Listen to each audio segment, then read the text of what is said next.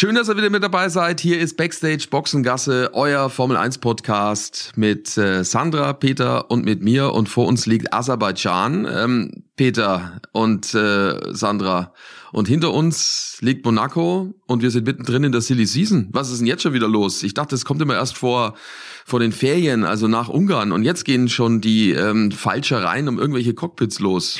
Ja, vor der Silly Season, nee, nach der Silly Season ist vor der Silly Season, oder? Also eigentlich ist doch gefühlt das ganze Jahr über inzwischen äh, Silly Season, was mir aber ehrlicherweise auch einfach total Spaß macht, weil du natürlich immer dabei bist, zu überlegen und zu gucken und zu taktieren und wer geht dann da und dann doch wohin. Und tatsächlich kommt es dann doch oft immer ganz anders, ne?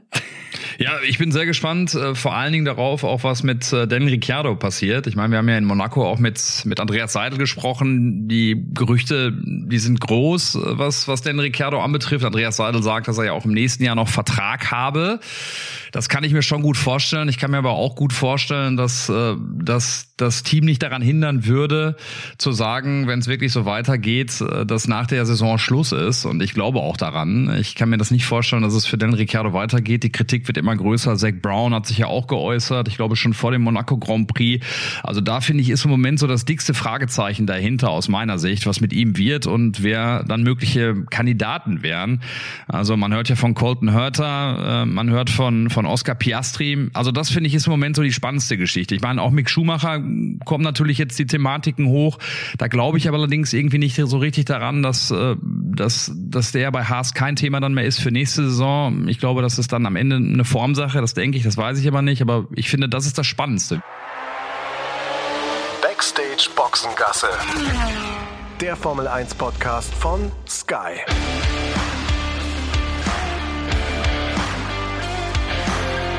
Mit Sascha Roos, Peter Hardenacke und Sandra Baumgartner.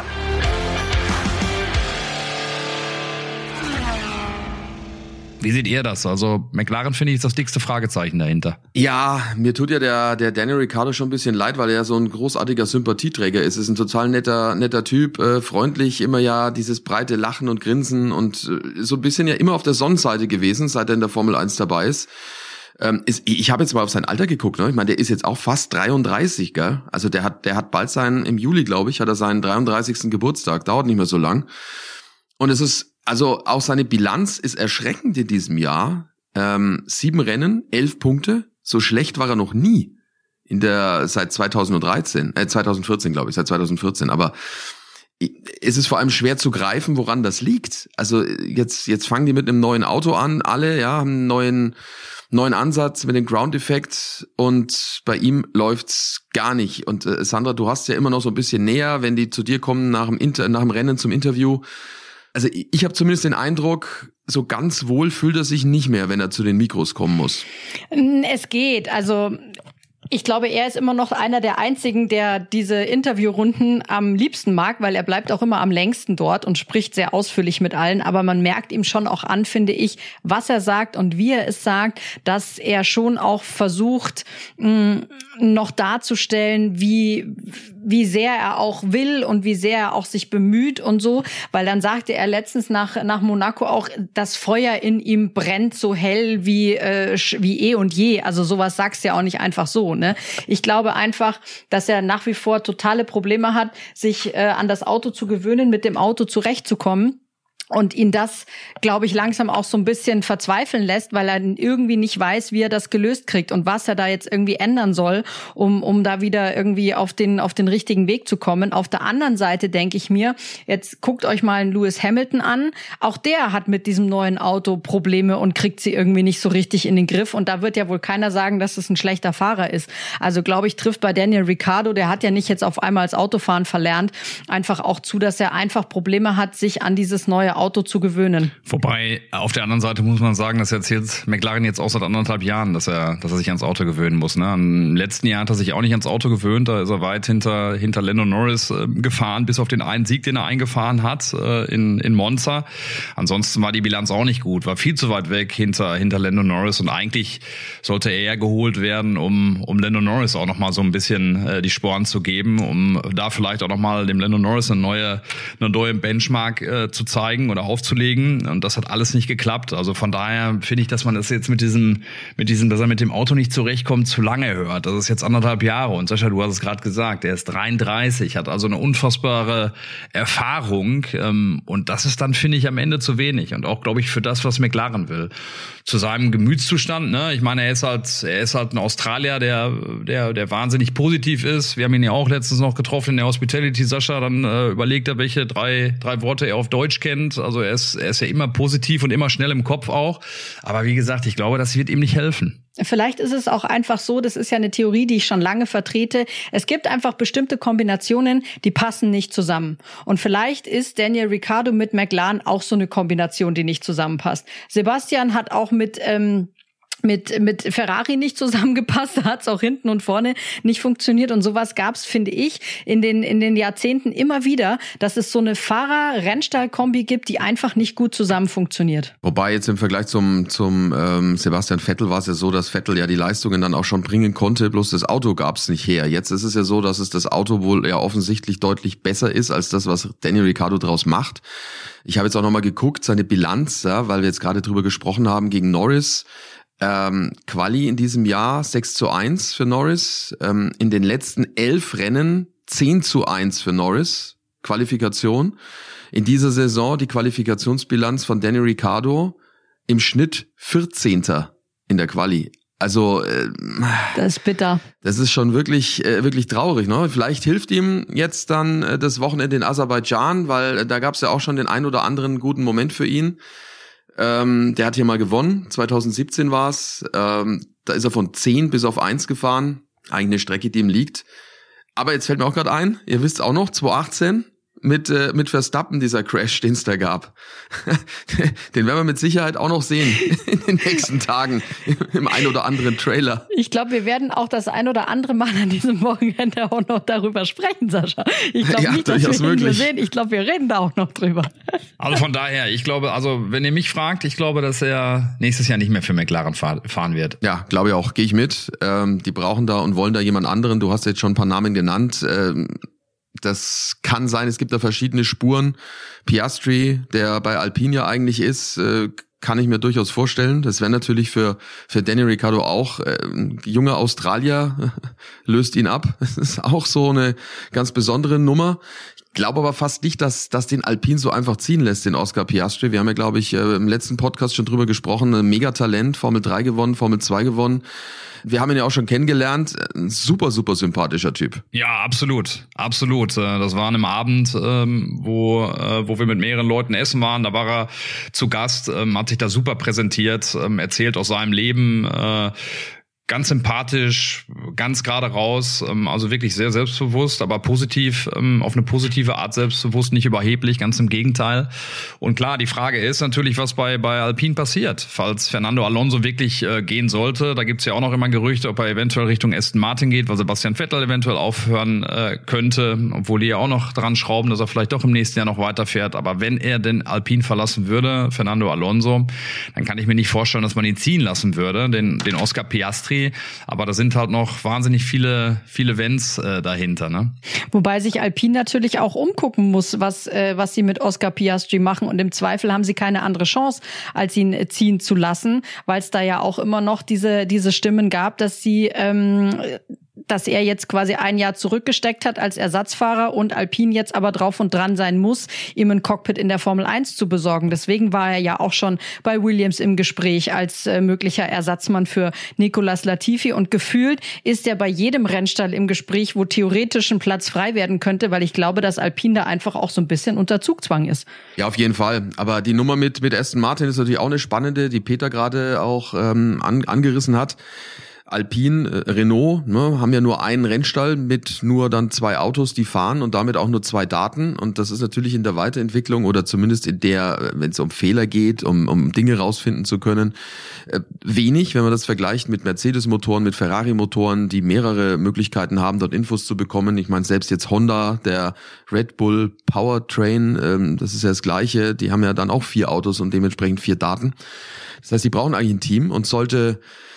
Ja, äh, Mercedes sagen, wir wollen reduzieren, dann könnte man praktisch als Renault bei Aston Martin mit reingehen. bis dann Audi kommt, ja. Also könnte eine Möglichkeit sein, wie auch immer. Also es ist sehr viel im Unklaren. Wahnsinnig viele Eventualitäten. Aber wenn wir über Aston Martin sprechen, was ist mit Sebastian Vettel? Ich habe ja jetzt dann doch auch wieder die Hoffnung, äh, nach nach diesen ganzen guten äh, Resultaten, die er da die, die er da hinlegt und nach dem Schritt, den Aston Martin nach vorne gemacht hat, dass er vielleicht doch nochmal ein Jahr verlängert, weil die Entwicklung vielleicht doch eine gute ist bei Aston Martin. Tja, und er hat gute Erinnerungen an Aserbaidschan letztes Jahr. Auf dem Podium, ne? Zweiter geworden. Mhm. Starkes Rennen gefahren, ja. Ja, du, ich glaube, da kann alles möglich sein. Es hängt, glaube ich, auch ein bisschen von der von der sportlichen Leitung ab. Mike Krack hat ja gesagt, er würde sich das wünschen, wenn er noch noch ein Jahr fährt. Ähm, aber wer weiß, ob Mike Krack noch dann da ist vielleicht. Also das ist ja alles auch so ein Ding. Ja? Das, mich erinnert so ein bisschen an Fußball jetzt momentan, was bei Aston Martin passiert. Ähm, bei einem Krisenverein, wo keiner weiß, welche Menschen äh, in drei Monaten noch das Sagen haben. Also so ein bisschen ist es, weil selbst jetzt hier äh, mit Stroll ist es ja auch nicht so ganz klar, ob er das Ding nicht verkauft oder was macht er. Schwierig. Ja, eine Wundertüte. Absolute Wundertüte, wobei ich zu Mike Krack, ich habe es ähm, ja letzte Woche auch schon gesagt, ähm, an dem Wochenende in in Monaco, dass äh, ich finde, dass er sich nach außen gut gut verkauft. Ich finde, dass er das gut macht. Ähm, ich finde, dass er eine gewisse Ruhe reinbringt äh, bei bei all der Unruhe, die irgendwie da ist äh, und ähm, und uns ja auch immer zur Verfügung steht. Ähm, ich meine auch bei dieser äh, vermeintlichen Kopieraffäre, äh, was was Red Bull anbetrifft, ähm, stand er da jedes Mal, wenn wir ihn angefragt haben, wieder dort, ähm, ähm, hat uns äh, Auskunft gegeben und ich finde auch auf eine auf eine Art glaubhaft und ähm, das auch am letzten Wochenende wieder wieder gut gemacht in in Monaco. Also ich finde, dass das eher eine positive Erscheinung ist für für Aston Martin. Das Bild habe ich mir jetzt zumindest gemacht nach nach all den Wochen und vielleicht ist das auch ein Argument, dass dass Sebastian sagt, okay, genau unter den Voraussetzungen fühle ich mich wohl, kriege ich das, was ich brauche und hänge noch mal ein Jahr dran und mit vielleicht besseren Möglichkeiten auch, was das was das Sportliche dann anbetrifft. Wobei, ehrlicherweise, was mich bei Mike Krack immer noch ein bisschen stutzig macht, ist ein Interview, das ich von ihm gelesen habe, ganz zu Beginn des Jahres, wo seine Verpflichtung dann auch bekannt wurde. Da war er damals noch in Daytona und hat ein Interview gegeben und hatte in diesem Interview gesagt, ich gucke mir das jetzt mal ein halbes Jahr an. So, wo ich mir dachte, hä, das klingt irgendwie so ein bisschen nach so einer vielleicht selbst auferlegten oder auch auferlegten Probezeit, so wie es ja bei, ich sag mal, dem normalen Arbeitnehmer teilweise auch ähm, der Fall ist, dass du eine Probezeit hast. Also würde mich jetzt irgendwie nicht wundern, wenn es da auch in den Verträgen vielleicht solche Klauseln gäbe und man sich das auch von Lawrence Stroll Seite auch auch erstmal mit Mike Krack anschaut. Die Gerüchte gibt's ja auch, Sascha, ne? Ja, ja, natürlich. Also das ist ja das, was ich meinte mit diesem Krisenfußballverein, wo du nicht weißt, welche handelnden Personen dort irgendwie sind. Einer, der dich holt, ist der da noch da? Ist der Vorstand noch da? Wen gibt's da überhaupt noch? Also das ist leider halt auch nicht das, was eine gewisse Nachhaltigkeit äh, transportiert. Ja, wenn du sagst, das ist ein Team, das ist im Aufbruch, dann gehst du eigentlich davon aus, dass das alles auf gesunden Füßen steht und äh, jeder weiß, wir gehen in die Richtung und das ist unser Plan. Beispielsweise jetzt mit McLaren, wenn wir jetzt wieder zu McLaren gehen wollen. Da hast du einen Andreas Seidl und einen Zac Brown, das sind die Rollen klar verteilt. Jeder weiß, was er tut und die zwei verstehen sich und ziehen an einem Strang. Bei Aston Martin, finde ich, wenn du das jetzt direkt dem gegenüberstellen möchtest, ist das sehr schwierig. Da gibt es einen, der Entscheidungen trifft und ist jetzt keiner, der aus dem Motorsport kommt. Und äh, wenn er keine Lust auf irgendeinen Mitarbeiter hat, dann ist der so schnell weg. So schnell hat er äh, sein Frühstück noch nicht runtergeschluckt. Also das, glaube ich, sorgt jetzt nicht dafür, dass man sich da in einem sehr gemütlichen Umfeld befindet.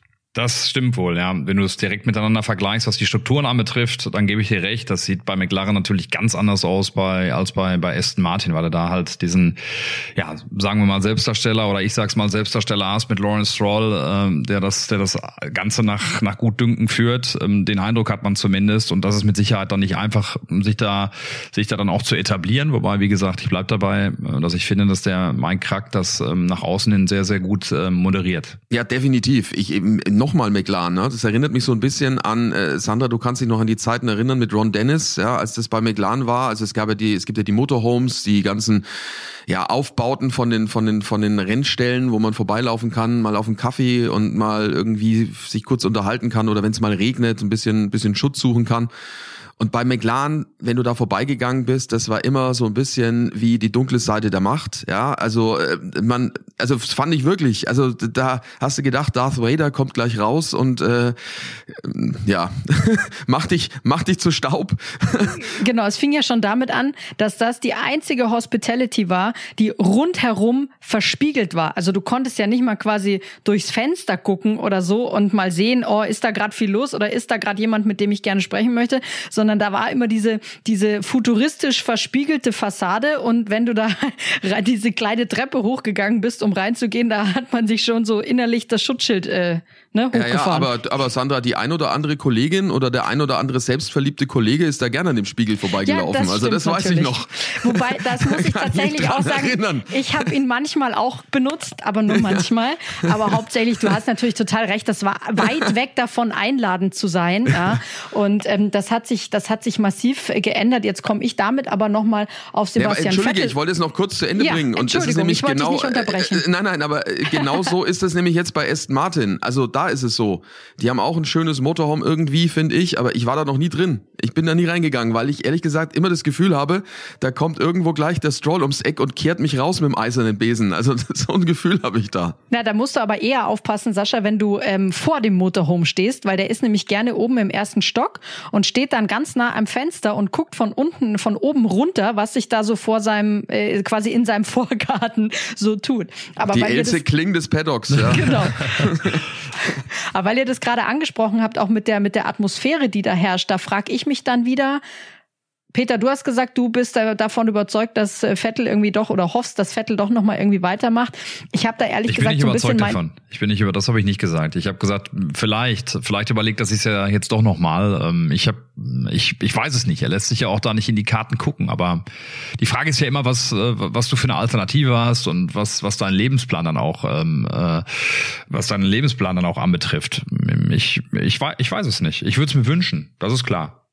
Ich glaube halt, dass dieses Thema schon auch ein großes ist bei Sebastian Vettel. Ihr wisst das ja, für den zählt halt schon auch dieser Wohlfühlfaktor sehr stark. Und er brauchte immer irgendwie da halt so, ich sag mal, seine heimelige Blase um sich rum in diesen Teams. Und ich habe irgendwie nicht so das Gefühl, dass Aston Martin da gerade, auch wenn Mike Krack, wie du ja schon sagst, auch einen guten Job macht, irgendwie nicht so das Gefühl, dass da so dieser Wohlfühlfaktor für Sebastian herrscht, dass der sagt irgendwie auch, okay, ich mache jetzt da noch weiter, aber ich würde es mir natürlich wünschen, ich würde hoffen, dass er uns erhalten bleibt, aber ich habe so meine Zweifel. Am Ende muss man natürlich auch sagen, dass man es natürlich auch nicht genau weiß, wie das Innenleben bei bei Aston Martin ist, weil ich jetzt auch von jemandem gehört habe, dass es wohl nicht so ist oder nicht so äh, sein möge, dass äh, Lawrence Stroll sich sich einmischt in äh, in Entscheidungen, äh, was das Sportliche anbetrifft, so was äh, die Wochenenden anbetrifft.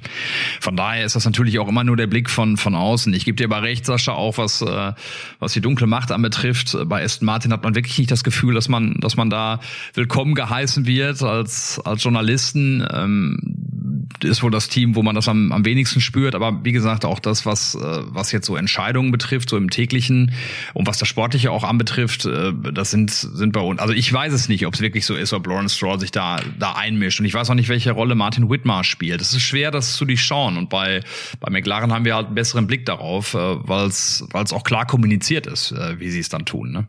Ja, ähnlich wie bei Red Bull ja auch, ne? Wenn du siehst, wie da das läuft, äh, Top-Team, äh, aber auch halt mit zwei Menschen, die auch sich äh, zeigen und sprechen. Du hast auf der einen Seite Doktor Helmut Marko, der manchmal nicht greifbar ist, glaube ich, für für das Team an sich, der dann auch mal gern einen Alleingang macht. Für uns sehr unterhaltsam und gut. Innerhalb des Teams, glaube ich, schwierig, aber da fällt auch kein böses Wort jetzt nach außen. Also das finde ich zum Beispiel auch ähm, sehr interessant. Also du hast zwei Alpha-Tiere mit ähm, Christian Horner und äh, mit dem Mega-Alpha-Tier äh, Doktor Helmut Marko, aber nach außen passt da zumindest mal kein Blatt dazwischen. Keiner redet schlecht über den anderen, ja, und das finde ich schon auch bemerkenswert, wie die das über die Jahre hinweg bekommen haben, also hinbekommen haben. Wobei, das finde ich sowieso auch, wenn du das so sagst, anders ist als beim beim Fußball, wo man sich ja dann irgendwie auch mal schneller in so Situationen findet, dass der eine was Schlechtes über den anderen anderen sagt äh, oder dass es da mal Uneinigkeiten ähm, gibt. Ne? Ähm, siehe zum Beispiel jetzt auch bei den Bayern, aber ähm, in der Formel eins ist das eigentlich weniger der Fall, auch wenn du jetzt die aktuellen Teams siehst, dass die untereinander äh, Beef haben, das habe ich eigentlich noch nicht festgestellt, seit seitdem ich da bin, oder? Nö, also das stimmt. Also außer du nimmst jetzt dann halt so ein Team eben wie, wie Aston Martin, wo, wo eine klare Struktur dann da ist, die vom, vom Geldgeber gegeben ist. Also das ist natürlich auch so eine Nummer. Und du hast durchblicken können, ne? Auch äh, mit dem Weggang von, von Ottmar Schaffenhauer, der dann äh, drei Monate später schon bei den Testfahrten dann für ein neues Team ähm, nämlich unterwegs war, nämlich für das Alpine-Team, dass er da nochmal so ein bisschen nachgekartet hat in Richtung äh, Aston Martin und vor allen Dingen Martin Whitmarsh, ne? Ja, ja, also das, das hast du schon so mitbekommen. Auf jeden Fall bei Red Bull läuft es ganz gut. Klar, logisch, sie haben mit Max Verstappen den Super, Superstar und Weltmeister. Und jetzt muckt äh, intern der, der Perez auf, gewinnt da mega in Monaco. Und jetzt haben sie den Vertrag verlängert, ne? Auch so ein, ja, so ein Silly Season Thema, Thema, das jetzt erstmal durch ist. Vor allem ein Zwei-Jahres-Vertrag. Also das finde ich ja schon, also hat er sich aber auch verdient, finde ich. Finde ich auch, dass er sich das verdient hat. Und da wüsste ich einfach zu gerne, was dann eben in solchen Verträgen ist, beziehungsweise was da auch eben in diesen Verhandlungen für eine Rolle gespielt hat. Und da weißt du halt dann natürlich auch, dass solche öffentlichen Aussagen von von Checo Perez, wie er da äh, in, nach Barcelona getätigt hat, mit von wegen, ja, und ich brauche jetzt eine, ich brauche Klarheit vom Team, wie es weitergeht und so weiter und so fort. Die sind dann natürlich auch äh, strategisch gut gestreut. In, in so einer Vertragsverhandlung, weil wir das natürlich als Journalisten auch dankbar aufnehmen und da weiter drüber diskutieren und dann eben auch einen Doktor Helmut Marko und den Christian Horner et cetera damit konfrontieren. Und ich frage mich halt natürlich schon, ob nicht ein Sergio Perez auch irgendwo darauf gepocht hat, zu sagen, okay, wenn ihr mich weiter behalten wollt, dann nehme ich aber nur mindestens zwei Jahre und nicht irgendwie einen Einjahresvertrag, weil erinnert euch mal an Abu Dhabi zum Beispiel, wo ich euch geholfen habe, den Titel zu sichern und so weiter und so fort. Also das würde mich extrem interessieren, was da alles so in diesen Papieren drin steht. Zumal er ja in diesem Jahr auch nochmal näher dran ist an, an Max, ne? Ich meine, jetzt in der W M sind es aktuell, glaube ich, fünfzehn Punkte. Ähm, ich habe jetzt auch gelesen, Christian Horner ähm, hat gesagt, beide beide dürfen so fahren, wie sie es meinen, und äh, sind beide sind beide nicht an irgendwelche äh, ja, Teamvorgaben gehalten. Das gilt auch für Sergio Perez. Bin mal gespannt, wie lange das dann gut geht. Aber ich meine, Perez fährt eine überragend gute Saison und hat natürlich äh, ja gute Argumente gehabt, äh, um jetzt diesen Vertrag dann eben auch um zwei Jahre zu verlängern. Angeblich stand es ja wohl vor dem Monaco Grand Prix dann auch schon fest, ne? Ähm, haben halt ein bisschen zurückgehalten, warum auch auch immer. Ich glaube, am Dienstag nach dem Monaco Grand Prix ist es dann erst ist es dann erst äh, nach außen gedrungen, ne? Ja, ja, da hat er dann noch gesagt, ja verdammt, hätte ich mal den äh, Vertrag nach Monaco unterschrieben. Ja, ich habe zu früh Sieg. unterschrieben. Ja, ja genau. er, ist, er ist jetzt der erfolgreichste mexikanische äh, Rennfahrer mit äh, mit drei Formel eins Siegen. Also gut, kann man jetzt sagen, das geht relativ fix dann, wenn der wenn der bisher Führende nur zwei hatte. Äh, einer von den Rodriguez-Brüdern übrigens, nach denen ja die Strecke in in Mexico City benannt ist. Es ist schon, ja, ich freue mich für ihn, weil er ja auch echt ein echt ein netter Kerl ist, ne? Ähm, auch da, äh, was Interviews und so weiter anbelangt, immer sehr aufgeschlossen, immer freundlich, immer höflich grüßend und so. Also gute Nummer. Und äh, in Aserbaidschan hat er ja auch äh, ganz gute Erfahrungen schon gemacht. Ne? Ist äh, letztes Jahr da gewonnen, ne? Ja, doch genau, mhm. letztes Jahr. Letztes Jahr da gewonnen, war sein erster Sieg für Red Bull. Also freut mich, ihn dort vorne zu sehen. Ja, du, dann äh, lasst uns mal gleich über ähm, Mick Schumacher sprechen. Ähm, auch das ist ein riesengroßes Silly-Season-Thema. Die komplette Formel eins Saison zweitausendzweiundzwanzig, die könnt ihr nämlich live und exklusiv äh, auf Sky erleben. Seid bei allen Formel eins Rennen live und ohne Werbeunterbrechung mit dabei. Verpasst keine Momente des Trainings und des Qualifyings. Zusätzlich gibt's das gesamte Motorsportangebot von Sky mit allen Sessions der Formel zwei, Formel drei, dem Porsche Supercup und der W-Series ab diesem Jahr auch an allen siebzehn Rennen der IndyCar-Serie mit dazu. Erfahrt mehr auf dieser Website sky punkt de slash F eins Podcast. Dort findet ihr alle Infos zur Formel eins auf Sky. Ach, was machen wir denn mit dem Mick? Es ist äh, sehr, sehr, sehr, sehr, sehr schwierig, das Ganze irgendwie ähm, ja so richtig anzupacken und zu beurteilen. Jetzt hat er wieder diesen Mega-Crash gehabt. Was, was habe ich gehört? Jetzt auch wieder eine Million, ne? Also jetzt sind schon zwei Millionen mit äh, Saudi-Arabien, wo er das Auto ja auch völlig zerlegt hat. Wieder in zwei Teile übrigens, auch das ist ein Thema. Ähm, das dritte Mal, dass ein Haas-Auto sich komplett äh, in zwei Teile verabschiedet nach dem Unfall von Grosjean. Ähm, auch da gibt's schon äh, Untersuchungen, woran das wohl liegen mag, an der Konstruktion oder was auch immer. Aber jetzt nochmal zu Mick. Ähm, fährt er die Saison zu Ende? Was glaubt ihr? Ja, definitiv. Ich glaube auch, dass er über die Saison hinaus äh, weiter in der Formel eins fahren wird. Glaube ich auch. Ich glaube, er kriegt die Kurve. Ich glaube, er kriegt die Kurve. ich finde auch, wenn man sich das Ganze anguckt, ist es halt auch wahnsinnig äh, vielschichtig. Zum einen sagt man, er ist jetzt im zweiten Jahr, sieben Rennen sind rum, äh, wie viel waren es letztes Jahr, zweiundzwanzig, dreiundzwanzig, keine Ahnung, also annähernd dreißig Rennen, die er jetzt gefahren ist in der Formel eins. Auf der anderen Seite muss man sagen, im letzten Jahr haben wir auch schon mal drüber gesprochen, in einem Auto, was nicht konkurrenzfähig gewesen ist, wo es nur darum ging, um Platz neunzehn zu fahren. Das hat er in der Regel geschafft, hat seinen Teamkollegen, der auch nicht Formel eins-fähig war, den Nikita Mazepin, jedes Mal geschlagen. Also all das, was er, was er hat leisten können, hat er getan. Jetzt im zweiten Jahr ähm, fährt er in einem, in einem Team, in einem Haas-Team, was weitaus größere Ambitionen hat, äh, um Punkte fährt. Sie holen mit Kevin Magnussen jemanden, der erleichtert und völlig glückselig zurückkommt in die, in die Formel eins und äh, ja, diesen, äh, diesen Rückenwind auch erstmal mitnimmt und in den Punkte fährt. Äh, das hat dem Mick erstmal zu schaffen gemacht. Ja, jetzt musste er erstmal gucken, wo er da selber steht, äh, musste, musste diesen, diesen Rückstand aufholen auf den, auf den Kevin, was er ja auch in der Regel jetzt gerade schafft. Also auch das Wochenende in Monaco hat er sich ja wieder gut aufgebaut, das Wochenende davor auch. Also die Schritte, die er machen musste im Vergleich zum Teamkollegen, die hat er gemacht. Mit dem ist er ungefähr auf Augenhöhe. Aber er sucht nach dem Limit, hat jetzt leider zwei zwei richtig bittere Crashs dabei gehabt. Den mit Sebastian Vettel darf er natürlich auch nicht außer Acht lassen. Da wäre er in die Punkte gefahren. War er natürlich auch mit Schuld daran, sagen wir es mal so. Und und jetzt wird er natürlich die Problematik haben, mit all dem Druck, der da ist. Und es ist mittlerweile negativer Druck, weil nach von außen viel kommt, damit umgehen zu können, äh, das auszuhalten, und dann braucht er eben auch das Glück mal, um in die Punkte, um in die Punkte zu fahren und eben nicht in die in die Leitplanke zu fahren. Und ich glaube, das sind Millimeter. Ähm, und ich glaube, wenn er das Glück auf seiner Seite hat, dann wird er die die dann wird er die Kurve auch kriegen, weil ich ihn für mental unglaublich stark halte. Er hat schon anderes äh, durchgestanden als das. Und ähm, ich ich glaube einfach an ihn und äh, denke, dass er das dass er das hinkriegen wird. Hoffentlich dann jetzt schon in Baku auch, auch wieder ein schwieriger Kurs, wo es dann auch wieder um Millimeter geht. geht, aber ich glaube, er kriegt's hin.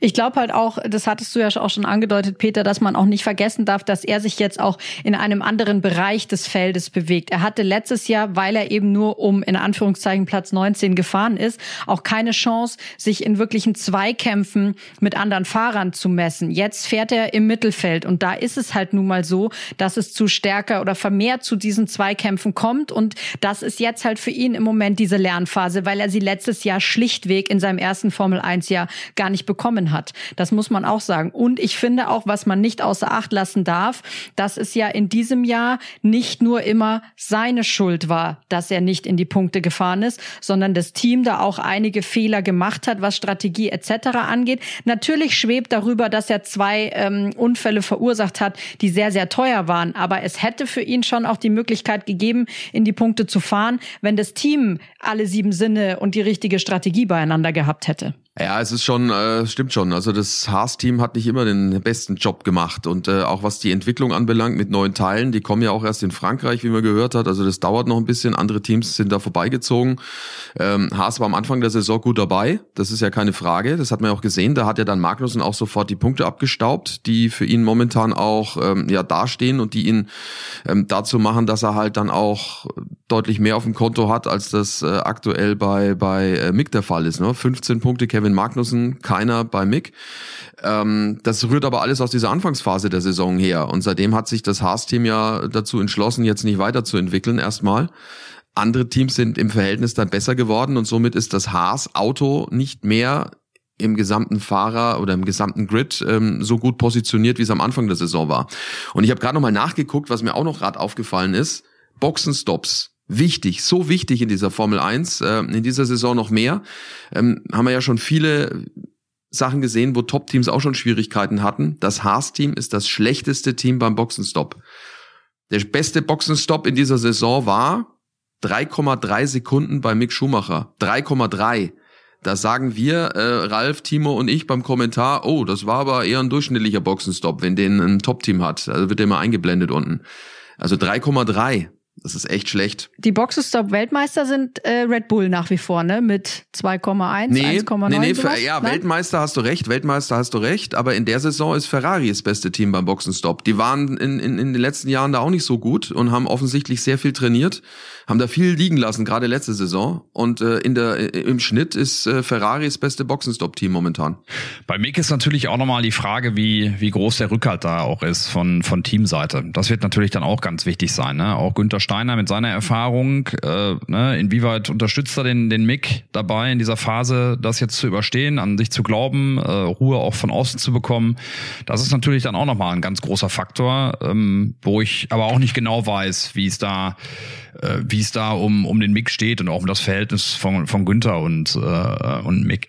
Ja, das ist nicht so ganz zu, durch, zu durchblicken natürlich, ne? Also ich meine, es gibt auch äh, Kollegen, die schon gesagt haben, wenn jetzt Mick Schumacher nicht Mick Schumacher heißen würde, sondern Franz Müller, ja, dann ist halt die Frage, ob er dann da noch im Auto sitzen würde. Das ist ja auch so ein Ding. Also es gibt ja schon auch gerade bei uns Journalistenkollegen zwei Lager, äh, was was was ihn anbelangt. Und also ich kann ja nur, ich spreche ja da für euch auch, äh, sehr sympathischer, sehr netter, sehr höflicher Mann und Mensch, und der mit Sicherheit sich mehr Druck macht, äh, als man das vielleicht sogar erahnen kann. Aber weißt du, ich denke da halt immer, okay, Mick Schumacher hat den Namen Schumacher, und wenn wir jetzt von Franz Müller reden, wenn Franz Müller aber pro Jahr fünfunddreißig Millionen im Gepäck hätte, dann würde er auch Formel eins fahren, auch wenn er gelinde gesagt talentbefreit wäre. Gab's ja auch schon mal. Also das, finde ich, ist auch der falsche Ansatz, jetzt zu sagen, der fährt da nur, weil er den Namen Schumacher hat. Das finde ich total falsch, und das ist auch ehrlich gesagt nicht fair, meiner Meinung nach. Hat ja auch Vor- und Nachteile. Auf der anderen Seite hat's ja auch einen wahnsinnigen äh, Druck, den es mit sich bringt, ne? Immer mit mit dem Vater verglichen zu werden, egal was du machst, ähm, äh, was den Motorsport anbetrifft. Ähm, und das hat er hat er ja auch gut gemeistert, indem er die Klassen für sich ähm, gewonnen hat. Und wie gesagt, auch im letzten Jahr gibt's ja überhaupt nichts zu deuteln an seiner Leistung. Und jetzt auch, muss man auch gucken. Ich finde, es ist halt vielschichtig. Es ist nicht irgendwie schnell beantwortet, diese ganze Thematik. Jetzt macht er seine Schritte auch. Wir haben am Anfang gesagt, uiuiui, der ist so weit weg von Kevin Magnussen. Und jetzt baut er sich die Wochenenden aber gut auf, ist eigentlich auf Augenhöhe. Kevin Magnussen fängt auch an zu wackeln, ist ja auch ein Indiz dafür.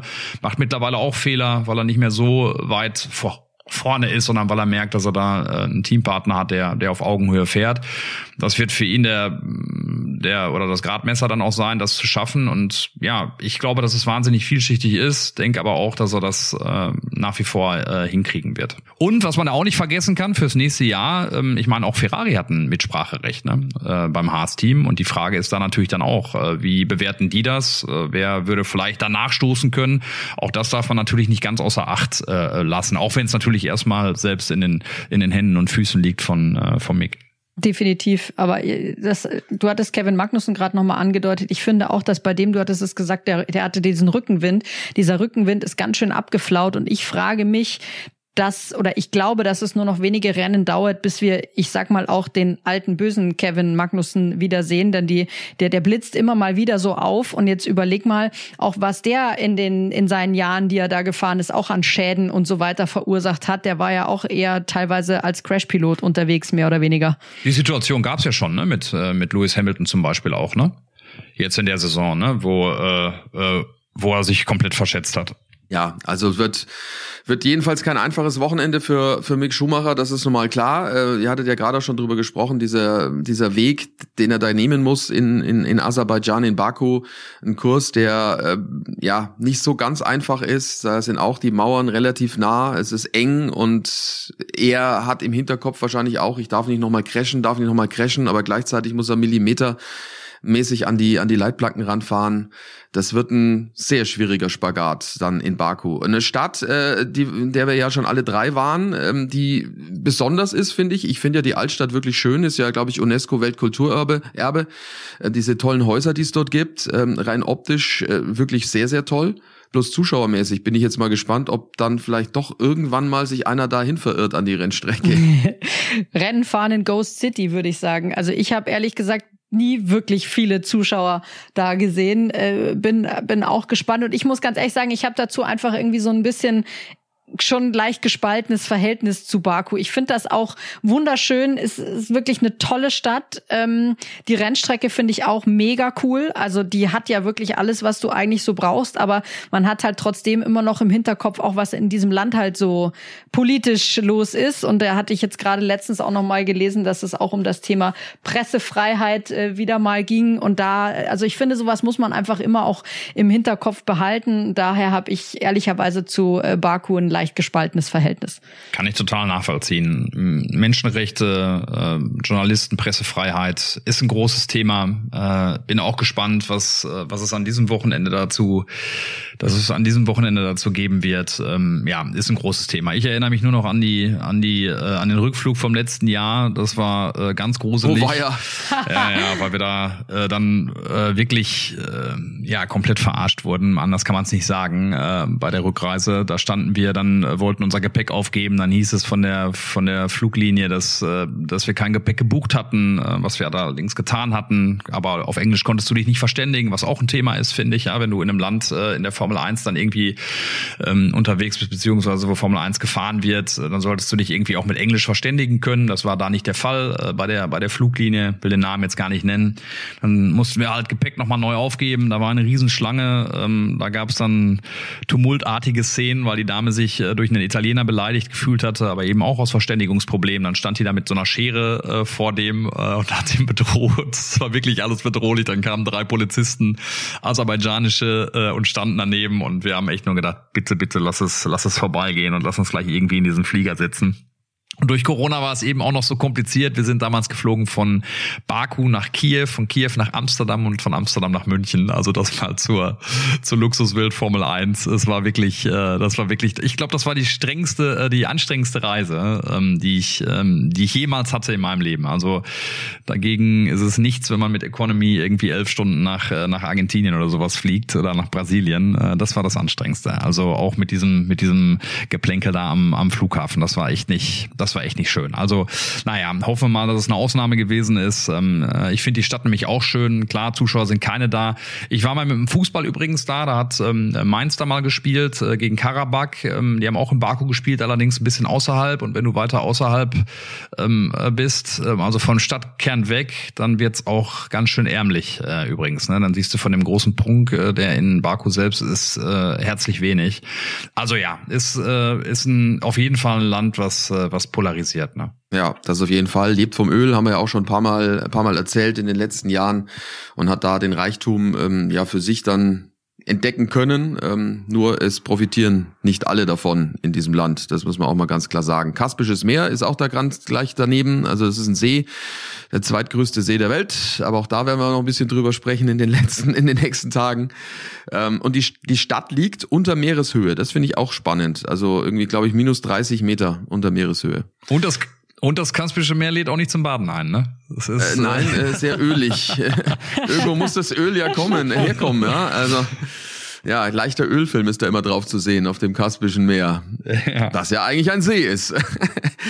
Es lohnt sich immer, den äh, Windbreaker einzupacken. Das, das ist mir noch in, in herber Erinnerung, wie da der Wind teilweise durchpfeift, ne? Auch in diesem Fahrerlager. Und dann, dann wird's da auch richtig kalt, auch wenn es Juni ist, ne, teilweise. Also da habe ich schon echt teilweise gestanden und gedacht, oh, äh, ich hätte vielleicht noch eine Jacke mehr einpacken sollen. Letztes Jahr war es richtig heiß, daran erinnere ich mich auch noch. Da hatten wir mit den, ja, da waren die Winde, glaube ich, nicht ganz so das Thema. Zumindest äh, hatte ich den Eindruck, dass es unglaublich runtergebrannt hat. Stadt des Feuers äh, wird es, glaube ich, genannt, oder, Baku? Ja, wegen des Öls, ne? Aufgrund des Öls. Die haben da ähm, ja solche Flammen dann auch teilweise ähm, in, in der Peripherie, die du weit sehen kannst.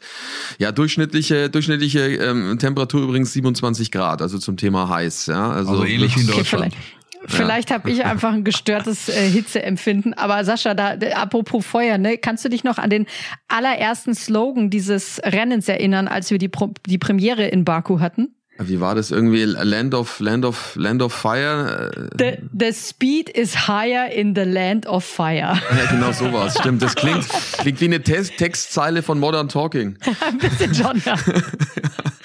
Meine Güte. Das, das, hat, das hat sich bei mir im wahrsten Sinne des Wortes eingebrannt, dieser Slogan, weil ich den einfach überragend finde. Das ist echt stark. Tja, wird wird ein tolles Wochenende für euch. Äh, auch noch der Hinweis, die Formel zwei wird unterwegs sein äh, für alle Motorsportfans.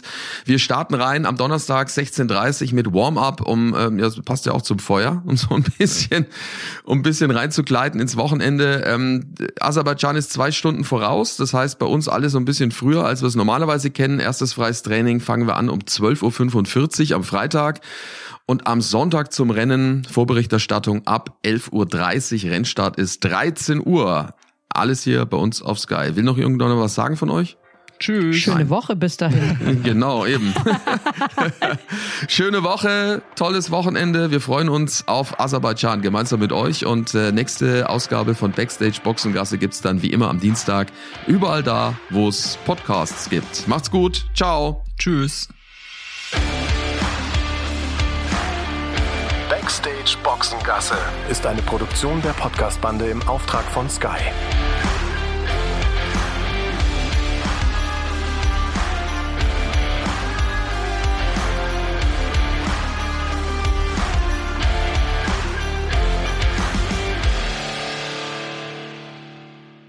Salut, liebe Tennisfans. Die French Open, die sind in Paris. Und am Ende, ja, da gewinnt eigentlich immer Rafael Nadal. So auch dieses Jahr. Sein unglaublicher vierzehnten Roland Garros Triumph, sein zweiundzwanzigsten Grand Slam Titel insgesamt.